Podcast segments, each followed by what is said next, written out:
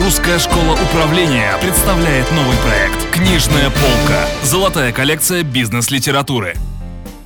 Добрый день, с вами программа «Книжная полка» и ее ведущая Ирина Куртикова. В нашей передаче мы рассказываем о самых полезных и интересных книгах из мира бизнес-литературы.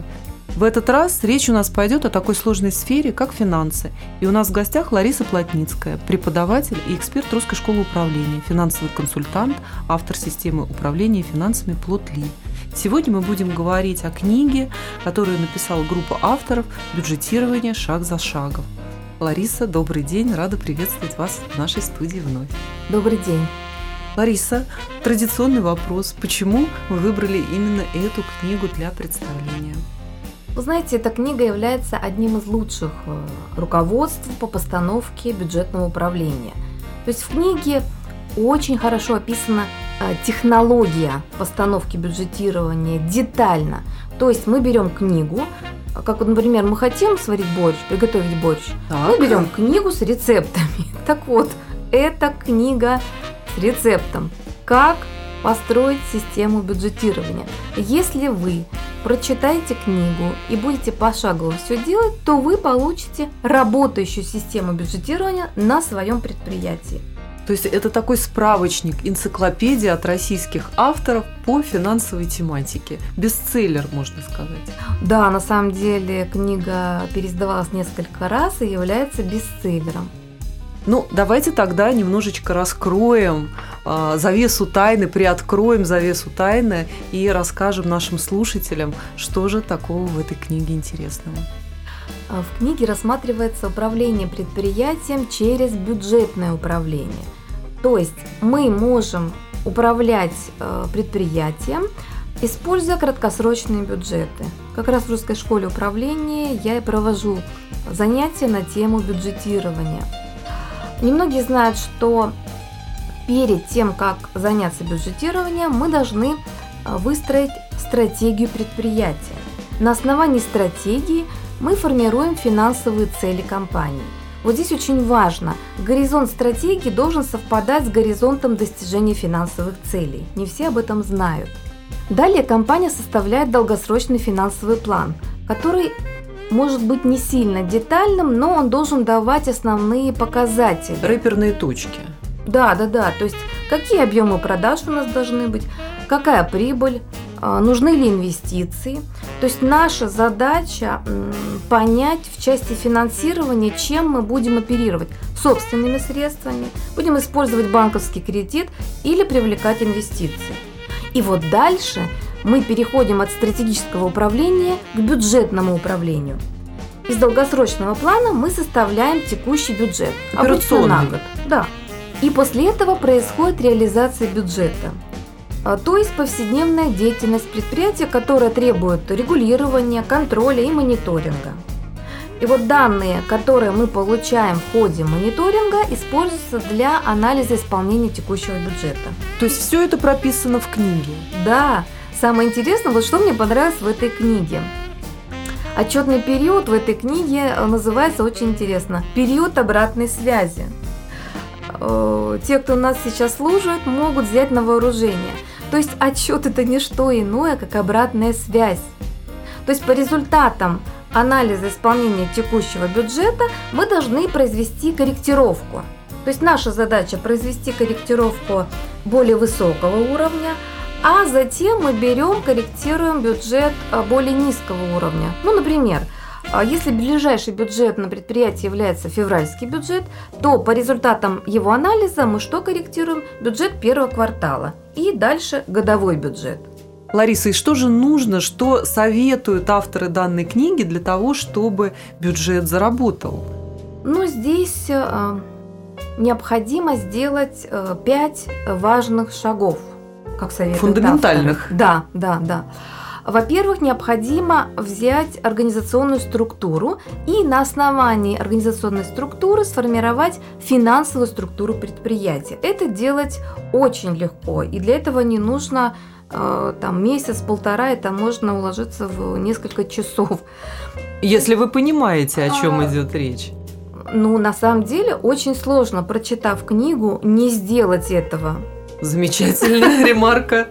Да.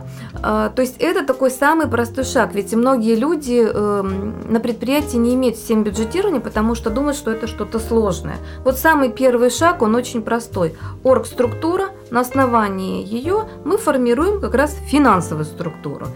Дальше, шаг номер два. А, мы формируем бюджетную структуру предприятия. На этом этапе нам нужно выбрать бюджетные показатели, то есть те показатели, при помощи которых мы будем отслеживать, правильным ли курсом идет наше предприятие. Как раз обратная связь. Да, достигает ли оно поставленных целей. Угу.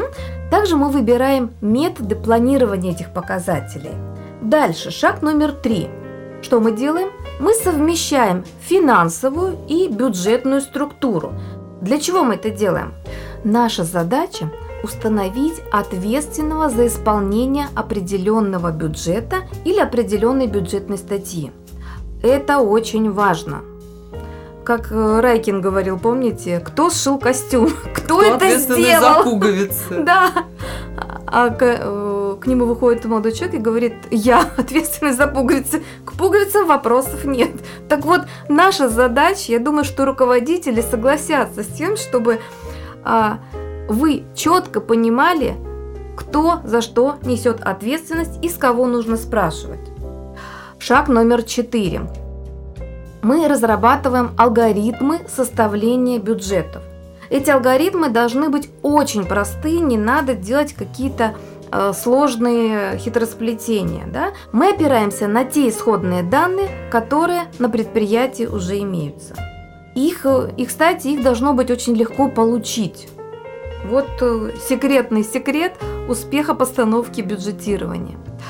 И шаг номер пятый. А наша задача организовать анализ исполнения бюджетов и уже на основании этих бюджетов принимать управленческие решения. А что мне очень нравится в этой книге?